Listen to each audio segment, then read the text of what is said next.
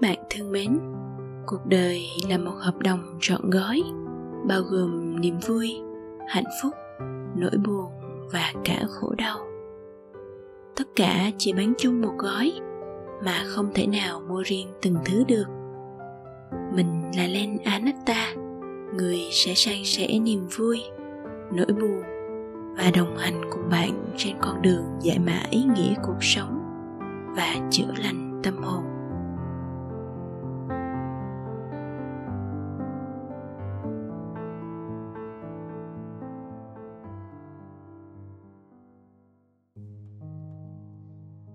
Chào các bạn đến với số thứ bảy với chủ đề Khăn gói tìm thầy.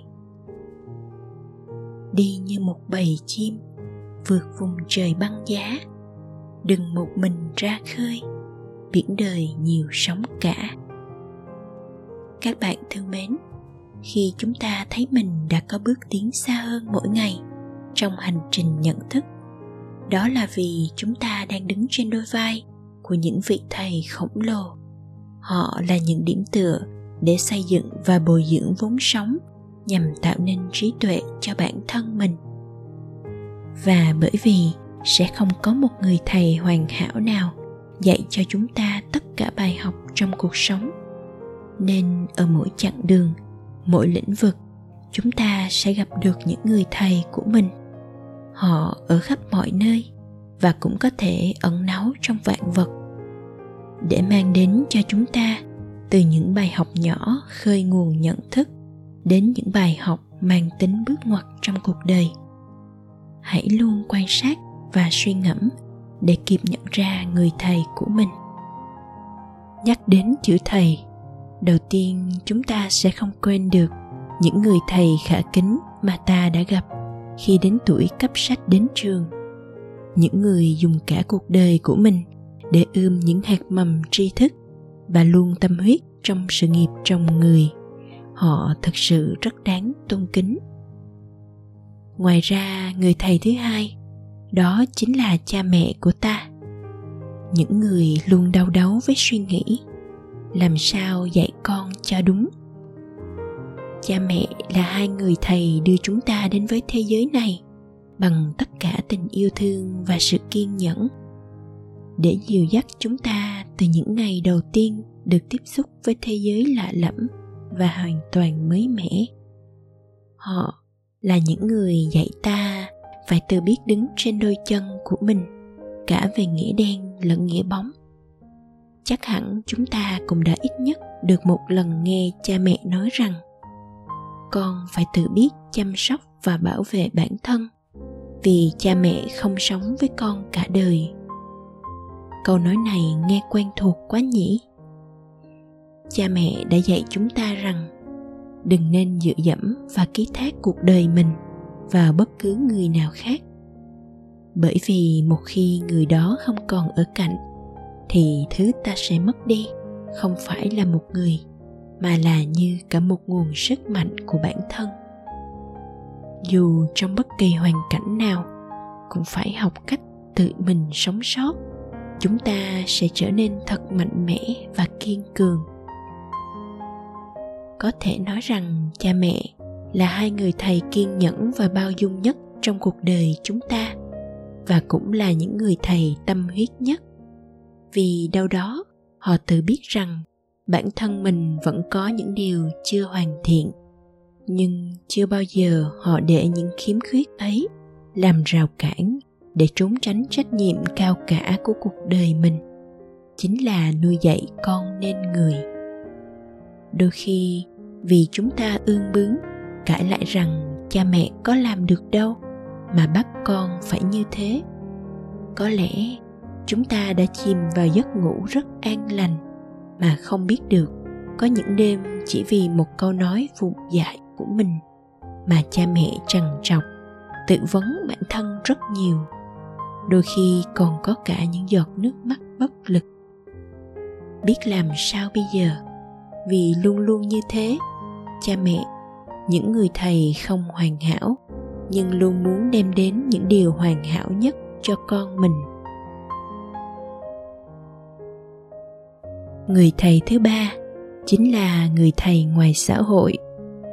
Nói đến đây len lục lại ký ức và thực sự không thể nhớ chi tiết được mình đã gặp bao nhiêu người thầy trong xã hội rồi. Bởi lẽ có quá nhiều những người vô tình gặp gỡ, những cuốn sách, những khóa học hay bộ phim cũng là những người thầy của cuộc đời lên những điều bất giác làm chúng ta ngộ ra được ý nghĩa gì đó chính là vị thầy của ta, kể cả những nhành cây ngọn cỏ. Có một hôm, mưa rất to. Lan nhìn ra bụi môn sau nhà, đang bị trận mưa to tát nước tả tơi vào mình. Ngắm nhìn và suy ngẫm một lúc Lan nhận ra tạo hóa thật diệu kỳ. Những cây môn đó có cấu tạo lá trũng xuống, có thể hứng được những giọt nước nặng trĩu. Ấy vậy mà lá lại không bị rách tươm ra, như Lan tưởng tượng đó là nhờ phiến lá có một lớp lông mịn như nhung, không thấm nước, nên mới bảo vệ toàn vẹn được chiếc lá. Nhưng nhìn xuống thì gốc rễ của nó vẫn hút nước để nuôi sống cây, chứ không khước từ những giọt nước như chiếc lá của nó.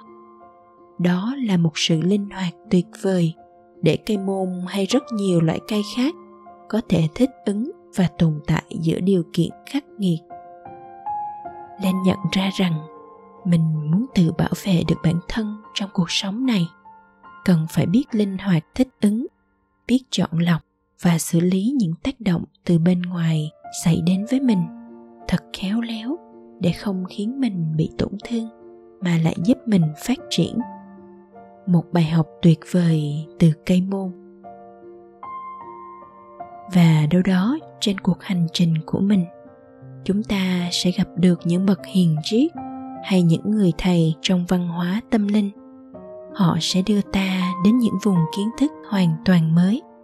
Hoặc có khi, đó là những vùng kiến thức được ẩn giấu sâu thẳm trong chính chúng ta. Những người thân, bạn bè xung quanh cũng chính là những người thầy. Hãy mở lòng ra để nhìn vào những điều tích cực của họ những điều mà chúng ta có thể học hỏi. Học từ những điều bình thường nhất và có đầy xung quanh ta. Có một câu chuyện thế này. Khi nhà hiền triết lừng danh Hasan sắp qua đời, có người hỏi ông ta rằng, thưa Hasan, ai là thầy của ngài? Hasan đáp, những người thầy của ta nhiều vô kể nếu điểm lại tên tuổi của các vị ấy, hẳn sẽ mất hàng tháng, hàng năm. Và như thế lại quá trễ, vì thời gian của ta còn rất ít. Nhưng ta có thể kể về ba người thầy của ta. Người thầy đầu tiên ta học được là một tên trộm. Ta chưa bao giờ thấy tên trộm trong tình trạng tuyệt vọng. Ông ta luôn nhẫn nại chờ đợi thời cơ. Có lần ta đã suy ngẫm và suy ngẫm trong nhiều năm ròng để rồi không ngộ ra được một chân lý nào. Ta đã rơi vào tình trạng tuyệt vọng tuyệt vọng đến nỗi ta nghĩ mình phải chấm dứt tất cả những điều vô lý này. Ngay sau đó, ta chợt nhớ đến tên trộm, kẻ hàng đêm vẫn quả quyết. Ngày mai tôi sẽ trộm được món này, có thể lắm chứ? Người thầy thứ hai, ta học được là một chú chó. Khi ta ra bờ sông uống nước, có một chú chó xuất hiện. Nó cũng khát nước, nhưng khi nhìn xuống dòng sông, nó nhìn thấy cái bóng của mình, nhưng lại tưởng đó là một chú chó khác. Hoảng sợ, nó tru lên và bỏ chạy. Nhưng rồi khát quá, nó bèn quay trở lại. Cuối cùng, mặc nỗi sợ hãi trong lòng nó nhảy xuống dòng sông và cái bóng biến mất. Ta hiểu đây là một thông điệp được gửi đến cho ta. Con người phải biết chiến thắng nỗi sợ trong lòng mình bằng hành động. Người thầy cuối cùng là một đứa bé. Ta đến một thành phố nọ và thấy một đứa bé trên tay cầm một cây nến đã thắp sáng để đặt trong đền thờ. Ta hỏi đứa bé con tự thắp cây nến này phải không? Đứa bé đáp, thưa phải. Rồi ta hỏi, lúc nãy nến chưa thắp sáng, nhưng chỉ một thoáng sau đã cháy sáng. Vậy con có biết ánh sáng từ đâu đến không? Đứa bé cười to, thổi phục ngọn nến và nói, ngài thấy đó, ánh sáng đã biến mất. Vậy theo ngài ánh sáng đã đi đâu? Cái tôi ngạo nghễ của ta hoàn toàn sụp đổ theo. Lúc ấy ta nghiệm ra sự dốt nát của bản thân. Và từ đó ta vứt đi tất cả những tự hào về kiến thức của mình. Các bạn ạ à, ở một góc độ nào đó thì tên trộm chú chó hay đứa trẻ không phải là thầy của hiền triết ha san vì có lẽ về đạo đức sống của tên trộm sự nhận thức của chú chó hay kiến thức của đứa bé sẽ không bằng vị hiền triết này. Nhưng không có nghĩa ông ấy không phải là một người học trò. Chúng ta cần nhận thức được rằng điều thiết yếu trong cuộc sống này là luôn sống trong tâm thế của một người học trò. Như thế thì vạn vật, nhành cây, ngọn cỏ đều là những vị thầy mang đến bài học cho chúng ta. Đặc biệt, hãy tự chủ động để bản thân được tiếp cận gần hơn với những người mang nguồn tri thức và năng lượng cao xung quanh mình. Vì ở gần họ và với một cái tôi bé nhỏ, chúng ta như được nâng đỡ rất nhiều. Họ chính là những cuốn từ điển sống động nhất để dễ dàng khơi dậy cảm hứng và thực hành theo người thầy thứ tư. Đó là chính bản thân mình. Đúng vậy, nếu biết đúc kết kinh nghiệm từ những sai lầm cũ và cho bản thân chiêm nghiệm thật nhiều về cuộc sống này, thì không vị thầy nào có thể hiểu và truyền đạt kiến thức vào sâu nhất với chúng ta bằng chính mình. Khi chúng ta có thể nhìn cuộc sống này bằng con mắt tỉnh thức và có sự suy ngẫm về những điều xảy đến với mình, thì ta sẽ mau chóng nhận ra tri thức ẩn sâu trong đó. Những thử thách cuộc đời sẽ đến rất nhiều lần, giống như những bài thi kết thúc môn đại học. Nếu chúng ta chưa học được những bài học mà nó mang lại, thì cũng giống như chúng ta đã thi trượt, tất nhiên sẽ phải thi lại, không thể trốn tránh nhưng những bài học sau sẽ đến cùng với những sự kiện đau đớn hơn. Cho đến khi chúng ta không thể chịu nổi nữa, mà buộc phải tiếp nhận và suy ngẫm. Đừng chỉ mãi cảm nhận những đau thương hay bực dọc, mà quên mất một điều quan trọng là suy ngẫm lại. Vì suy ngẫm chính là nguồn cội của trí tuệ. Đôi khi con đường chúng ta đi có thể không dẫn ta tới một mảnh đất đầy tri thức và màu nhiệm nào đó.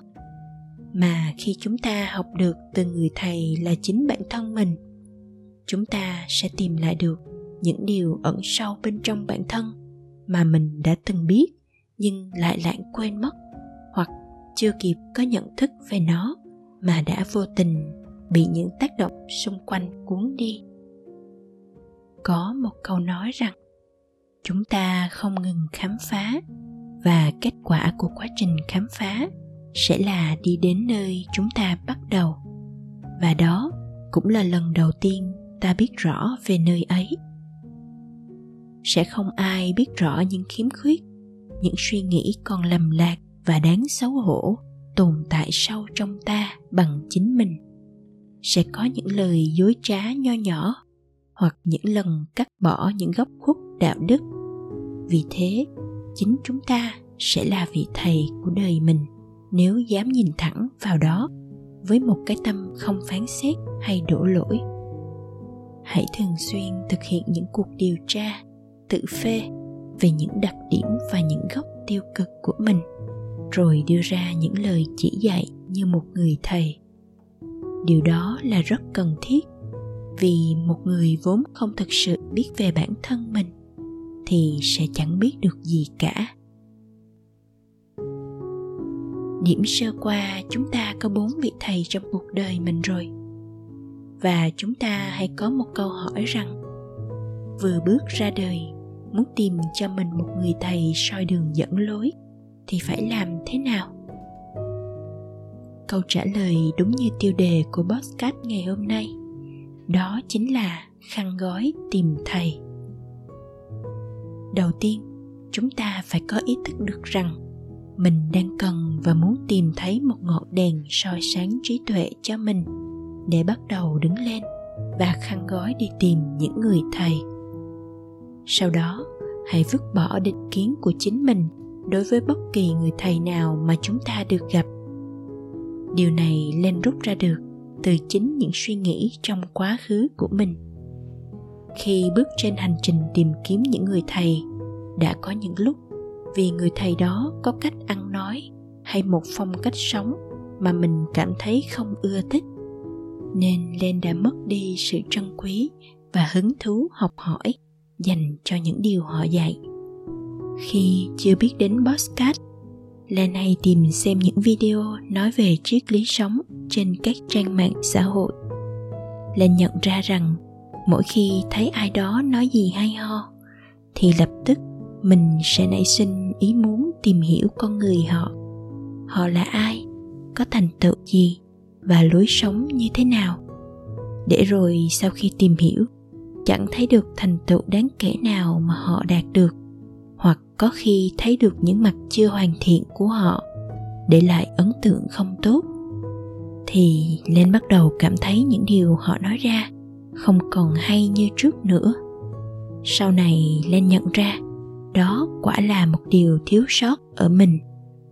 Lên cần phải tách biệt được kiến thức và cá nhân họ, vì kiến thức nó không có lỗi.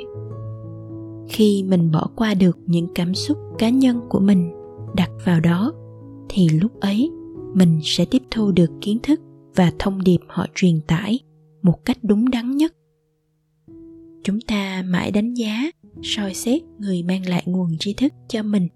Mà lãng quên điều chúng ta nên tập trung vào chính là kiến thức và không gì khác ngoài kiến thức mà thôi. Chân lý thì vẫn mãi mãi là chân lý, dù nó được nói ra từ miệng của ai hay bằng ngôn ngữ nào đi chăng nữa. Và đó cũng chính là lý do mà len lựa chọn cái tên len anatta này. Anatta trong tiếng bali có nghĩa là vô ngã. Hiểu nôm na thì nó có nghĩa là không có chủ thể không có cái tôi là một thứ gì đó không hiện diện.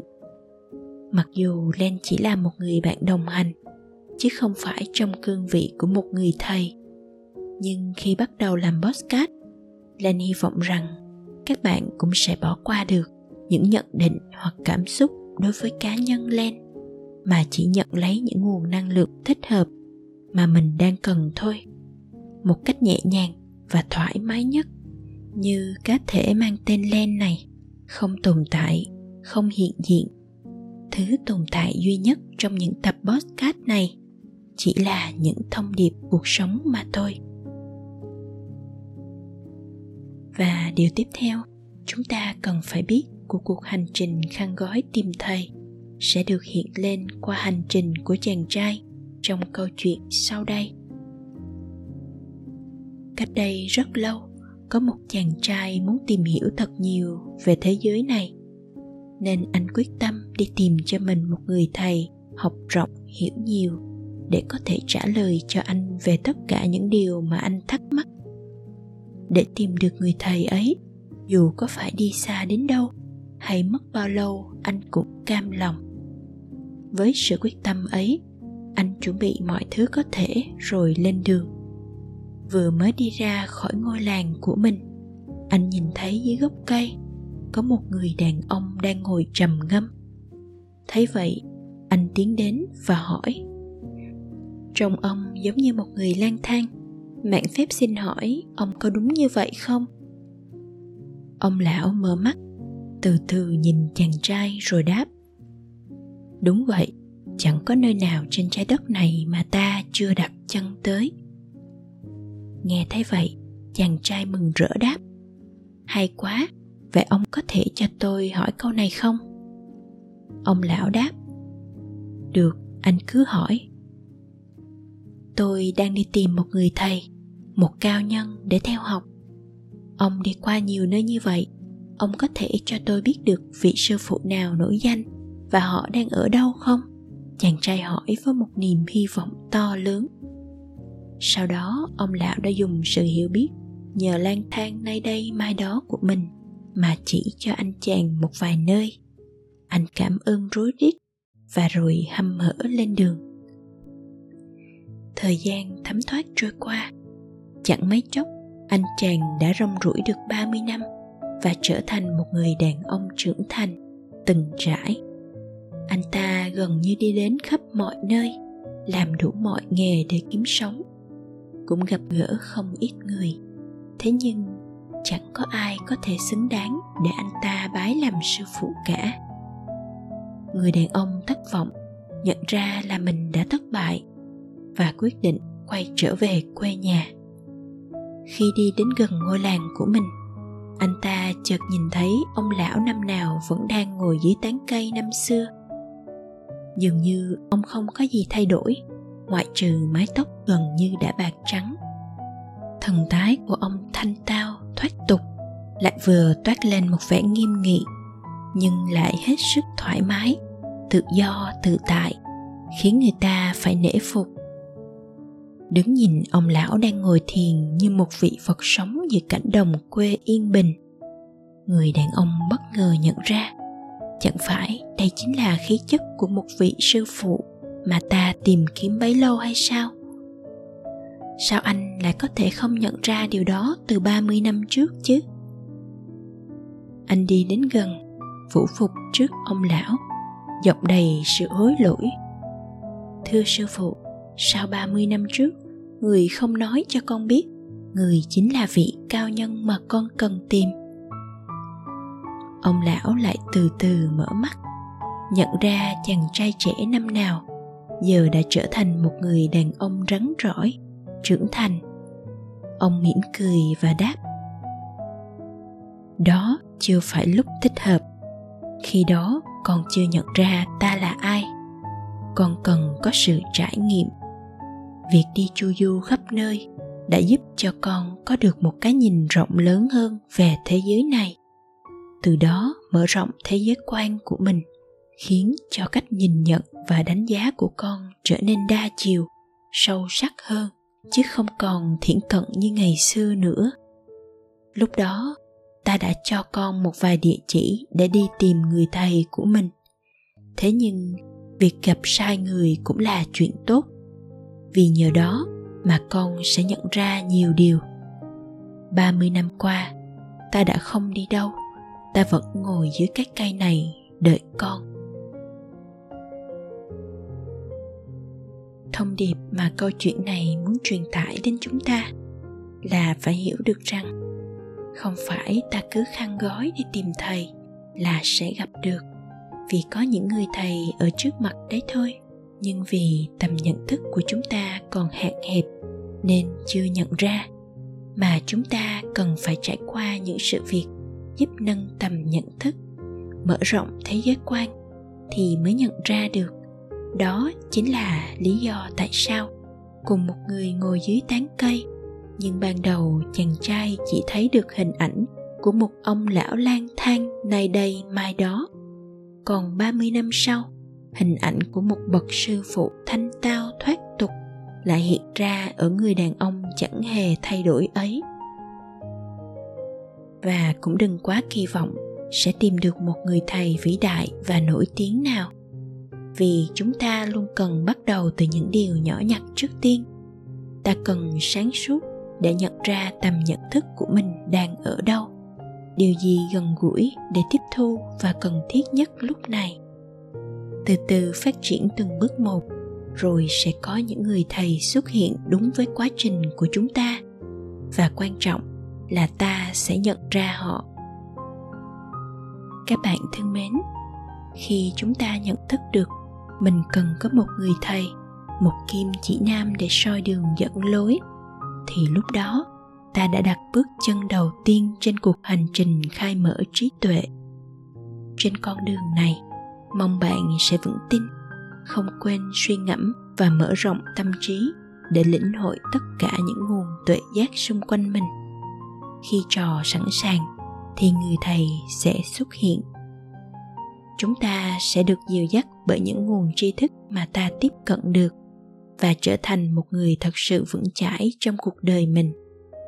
Nhưng chớ quên rằng, hãy đứng trên vai của những người thầy khổng lồ chứ đừng nên ngủ gật trên vai của họ.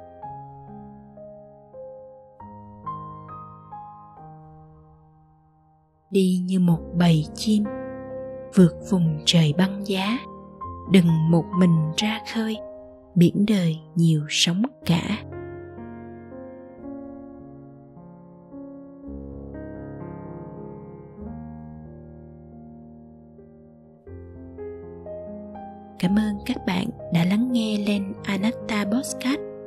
Lan hy vọng sẽ luôn được đồng hành cùng các bạn trên hành trình cuộc đời. Hẹn các bạn ở các số tiếp theo. Chúc các bạn an lành.